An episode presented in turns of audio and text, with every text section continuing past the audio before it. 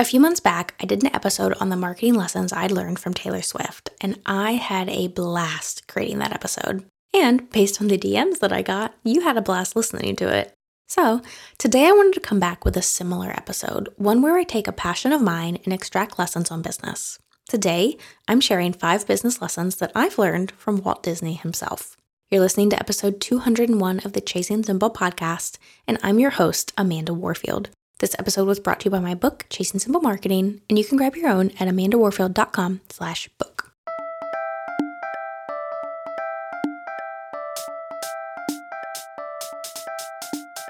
How do I find time to create content without overwhelming myself?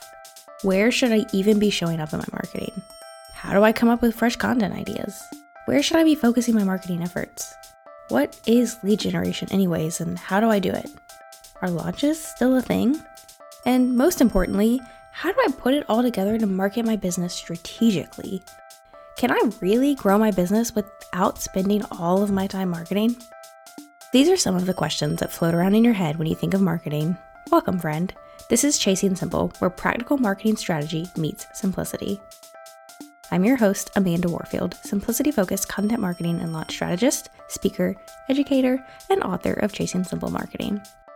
I traded in my classroom lesson plans for helping creative entrepreneurs sustainably fit marketing into their business without it taking over their business, so that they have time to grow their business, take time off, and live the life they dreamed about when they first decided to go out on their own. When I'm working, you can find me working with one on one clients, such as the Contract Shop and Rebecca Rice Photography, on their marketing strategy and copywriting, or helping my students simplify their marketing and launches. And when I'm not, you can find me spending time outside with my husband Russell, reading in our hammock, watching Gamecock sports, traveling, or forcing our cats to snuggle me. If you feel overwhelmed by marketing, you aren't alone. Many entrepreneurs find marketing frustrating, overwhelming, and simply an obligation. They know they need it, but they don't enjoy how easily it can suck up their time when what they really want to be doing is the thing that they started their business to do. Which is why I'm here to help make marketing simple and less time consuming so that you can spend less time on your marketing and more time growing your business and doing what you love. Each week, I'll bring you transparent conversations, actionable steps, and judgment free community to encourage and equip you. So grab yourself a cup of coffee or whatever your drink of choice is and meet me here each week for love, support, practical tips, and advice on uncomplicating your marketing and business.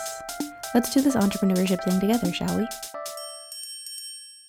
There are a lot of different marketing strategies out there, from content to networking to speaking to ads and so many more. And with so many different marketing strategies, it's easy to find yourself hopping from one to the next without seeing results, especially when you see other entrepreneurs getting results from their marketing strategies when you aren't seeing any from your own. And after hearing from listener after listener wondering which marketing strategy they should focus on, I decided to create a quiz to help you narrow down which strategies will be best for you based on your current phase of business. Head to amandawarfield.com slash quiz to take it, learn where you should focus your marketing energy, and start seeing results from your marketing. Again, that's amandawarfield.com slash quiz. You can dream, create, design, and build the most beautiful place in the world, but it requires people to make the dream a reality. Walt Disney once said this when asked about Disneyland, and he's 100% correct. Disneyland is one of the most magical places in the world, right up there with, you know, Disney World and probably the other Disneys, though I haven't been to them just yet, and a few other special places to me. But it truly is magical. And without the thousands of people that go into these parks each day, it would be nothing. Without those people, Disneyland, Disney World, Disney as a company would mean nothing. And yes, of course, financially, right? If you've got this massive organization, you have to pay salaries, so you need people to come and spend money. But even before that, they never would have gotten to the park phase of this business if people hadn't bought in to the earlier eras of Disney, into the animation, into the movies, right? By building a community around this magical animated cartoon kind of experience, there would be no Disneyland, there would be no Disney World, there would be no theme parks. So, in order to make a dream a reality, you've got to have people. And as business owners, that means yes, audience members, right? We need sales, we need people who want to buy what we're offering, but we also need people in our corner. We need people who are there to support us and cheer us on in both the good times and the bad. We need business friends and business besties and even business acquaintances. We need to fill those circles that we have with people that we know and know of and that know and know of us. So I encourage you to really focus in on community this year. If that's not already a goal that you have, I really, really encourage you to do that. That's the first lesson that I've learned from Walt Disney. The second lesson is a really fun one, I think. I nerded out over this when I discovered it last year, but the Mickey that we have all come to know and love isn't Walt Disney's Mickey. When you walk through, I cannot think of the name of this attraction, but there's an attraction at Hollywood Studios in Disney World, maybe One Man's Dream might be what it's called. I cannot think of it off the top of my head right now, but there's an attraction at Disney World in Hollywood Studios where you go through and it, it just showcases all of this, you know, Disney history. And those of us Disney nerds, of course, take our time and walk through it. It's not a big, exciting ride or anything like that, but I find it so fun. And when my husband and I were walking through it, I guess this was a year and a half ago at this point, we were walking through and reading things, and I came across this section that I either glanced over previous times of walking through or it just didn't click for me. But it talked about the fact that the Mickey we know and love today was not actually drawn by Walt. His Mickey was what kind of started Mickey Mouse, right? Obviously, he's the creator of Mickey Mouse. But after Mickey had become successful, Walt knew that he needed to rebrand Mickey and he actually hired someone else to do it. And so the Mickey we know and love today was, yes, created by Walt because Mickey is his brainchild, but another animator actually drew Mickey and created and rebranded Mickey into what he is today. So I thought that was really exciting just because I'm such a nerd, but really interesting. And it's a great lesson and a great reminder to us as business owners that it is good to outsource. It is good to focus on our zone of genius and then bring others in who can do the things that aren't our zone of genius and make them even better. Now, I know that outsourcing requires money and it requires profit, right? And that's not always something that we can do right away, but it's something to start thinking about, even if you can't afford it yet. What would you like to outsource? The first thing I've shared this before, the first thing I ever outsourced was my podcast editing, and it is the best money I spend every month because without a doubt, one, this podcast would not continue on if I was having to edit. I mean, we are over 200 episodes in. There would not be 200 episodes if I was the one that had had to edit all of this time because not only is it not my zone of genius, it is a nightmare for me. And had I somehow mustered up the energy to actually edit 200 episodes, they wouldn't be as good as what the amazing team at Gaffin Creative does for me. So that's something that I outsource, and it was the first thing I outsourced. Cannot recommend it enough because it was something that I truly dreaded doing. On the other hand, something that I don't dread doing, but I know isn't my zone of genius is design work, right? Now, the Chasing Simple Content Planner. If you bought the 2023 version, that version is great for content as far as the planning and walking you through what you need to do and giving you the meat and potatoes, right? Of what you need for planning out your content. If you had that one and you thought, wow, this is ugly, there's no judgment because I think that too. I designed that one and I got what I needed into that planner to test it out, to see is this what people want from me, to see, hey, is this a viable offer? I wasn't going to hire someone for that first one if I didn't even know it was going to sell. But for 2024, I knew that I wanted to hire a designer to actually make it beautiful as well as functional. So instead of a hearty meal of meat and potatoes, you get this gourmet meal that could be served in a five star restaurant. It is beautiful. The designer did such a great job. Essentially, the planner is my Mickey, right? The original one worked. It was a, a great test, it was proof of concept.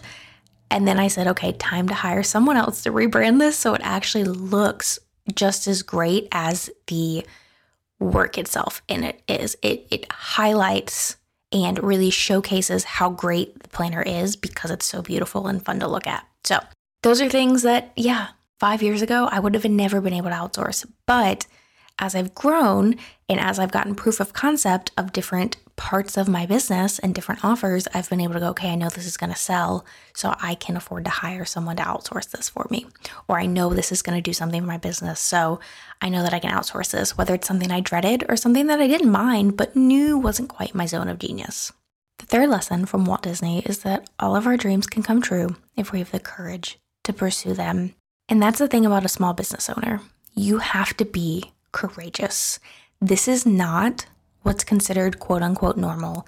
This lifestyle, this instability that we sign up for, I mean, it's all up to us, right? And especially for those of us in the online space, people that aren't in the online space don't get it. So you have to be courageous, you have to be brave, you have to really believe in yourself enough to go, yes, I can do this. To go, okay, I believe in myself. I believe that I can make this work. It's not going to be easy, but I'm going to do it. And I'm going to do something that other people aren't brave enough to do. And that quote is it actually was on the journal of the very first notebook I used when I was first starting my business and I was terrified. And that reminder was a reminder to me that keep going. This is something you feel like you're being called to do. Keep going, be courageous. You have to be courageous. No one else can be brave for you here even with the most supportive husband, I mean, if you've read my book, you know that Russell was super supportive right off the bat, but you have to have that courage for yourself, and no one can have enough courage for you if you're not courageous. And that doesn't end once your business is started. It is a daily drawing into this well of courage that you have to have in order to be a business owner. Now, the fourth lesson that I have learned from Walt Disney is that your launches are not what the end result of an offer is going to be. So, if you listen to episode 196, you heard me talking a lot about timing and creating offers and reiterating offers and all of this fun stuff. Highly recommend that you go back and listen to that one if you haven't already. But let me give you a little timeline of Walt Disney's story to showcase this. So, he began his career in animation in 1920, and then three years later, he filed for bankruptcy and left Kansas City to move out to California. So in 1923, just three years later, he begins his career and then he has to file for bankruptcy and move away.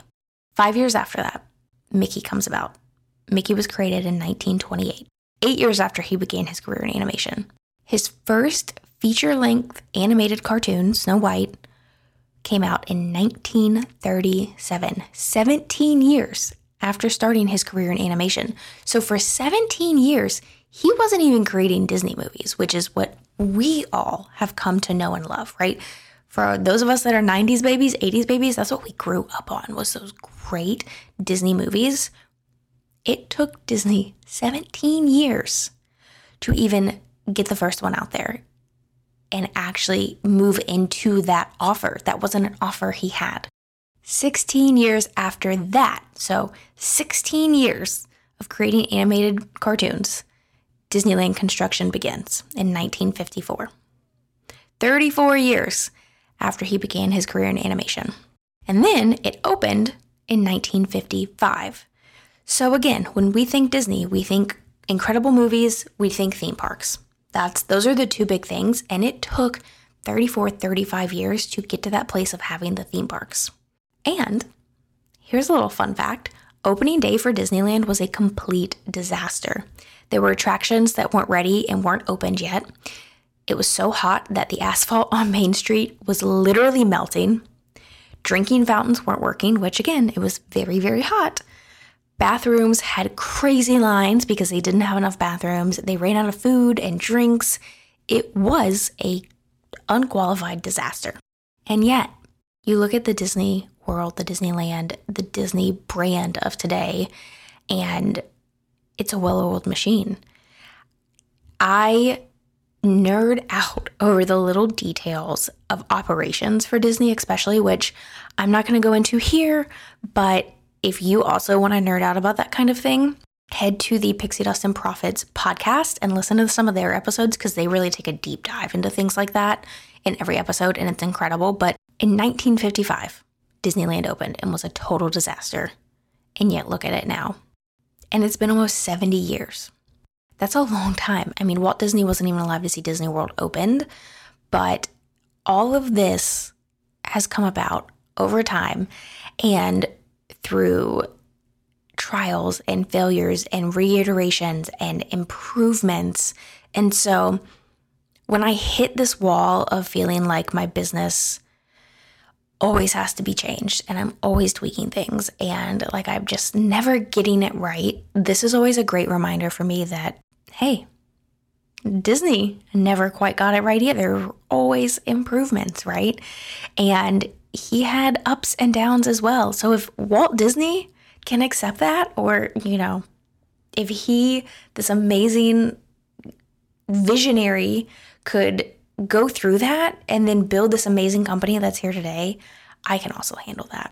And then the final lesson kind of goes off of that, and it's that Walt Disney once said that Disneyland will never be completed. It will continue to grow as long as there is imagination left in the world. And that is just a reminder to me that my business will never be done. I will never reach this place of feeling like I quote unquote made it, that I have it all figured out, and that I'm not going to make changes. It's just simply always going to be continuing. It's just simply always going to be growing and always going to be changing. And as long as I can continue to create a vision and continue to be imaginative, it'll never be complete. Now, your action step this week goes back to that very first lesson from Walt Disney, and that is to find your people. I have been talking about this a lot recently for good reason because in 2023, one of my goals was to find more community. And I cannot tell you how great it was for me in 2023. I had a really hard year personally, but I had my best year in business because, and I know it was very specifically because I had community and not just financially my best year in business, but mentally my best year in business. So find your community. And if you need help doing that, I really recommend here's your action step to find your nearest Rising Tide Society chapter and get plugged in. I absolutely adore the Rising Tide Society. I love what their mission is. I help with their marketing. It is a nonprofit that is really passionate about helping connect entrepreneurs and creative entrepreneurs in the online space to build community over competition. And so, so you can find your nearest chapter for free. I will link in the show notes where you can do that. And I just cannot recommend it enough. Go try it out. Again, it's free. You can go get plugged in with other people in your community, which is so nice to be able to meet up in person with other entrepreneurs. And yeah, that's your action step for this week. Now, your book recommendation is The Younger Wife by Sally Hepworth. And I have to be honest, I don't remember anything about this book. um, I read a lot faster than I record podcast episodes. And so I am still recommending four and five star books from 2022. And this was at the tail end of 2022 when I read this. And so I don't remember what it's about. And looking up the description didn't help jog my memory. So I don't remember what it's about. I'm it's a thriller of some sort, um, kind of a mystery thriller. So if you like those types of books, I did rate it very highly. I just don't remember what it's about. So I will link to it in the show notes and you can check it out yourself. But The Younger Wife by Sally Hepworth. And now, my friend, until next time, I hope you'll go out and uncomplicate your marketing and biz. Thank you so much for joining me here today, friend. You can find this episode show notes as well as all of the resources you need to simplify your marketing over at amandawarfield.com. If you liked what you heard here today, be sure to subscribe to the podcast so that you never miss an episode. And if you could take a moment to leave a rating and review, it would truly mean the world to me. Ratings and reviews are the number one way that you can support a podcast and ensure that it sticks around for many more episodes to come. I'll see you next time. Now go out and uncomplicate your marketing and business.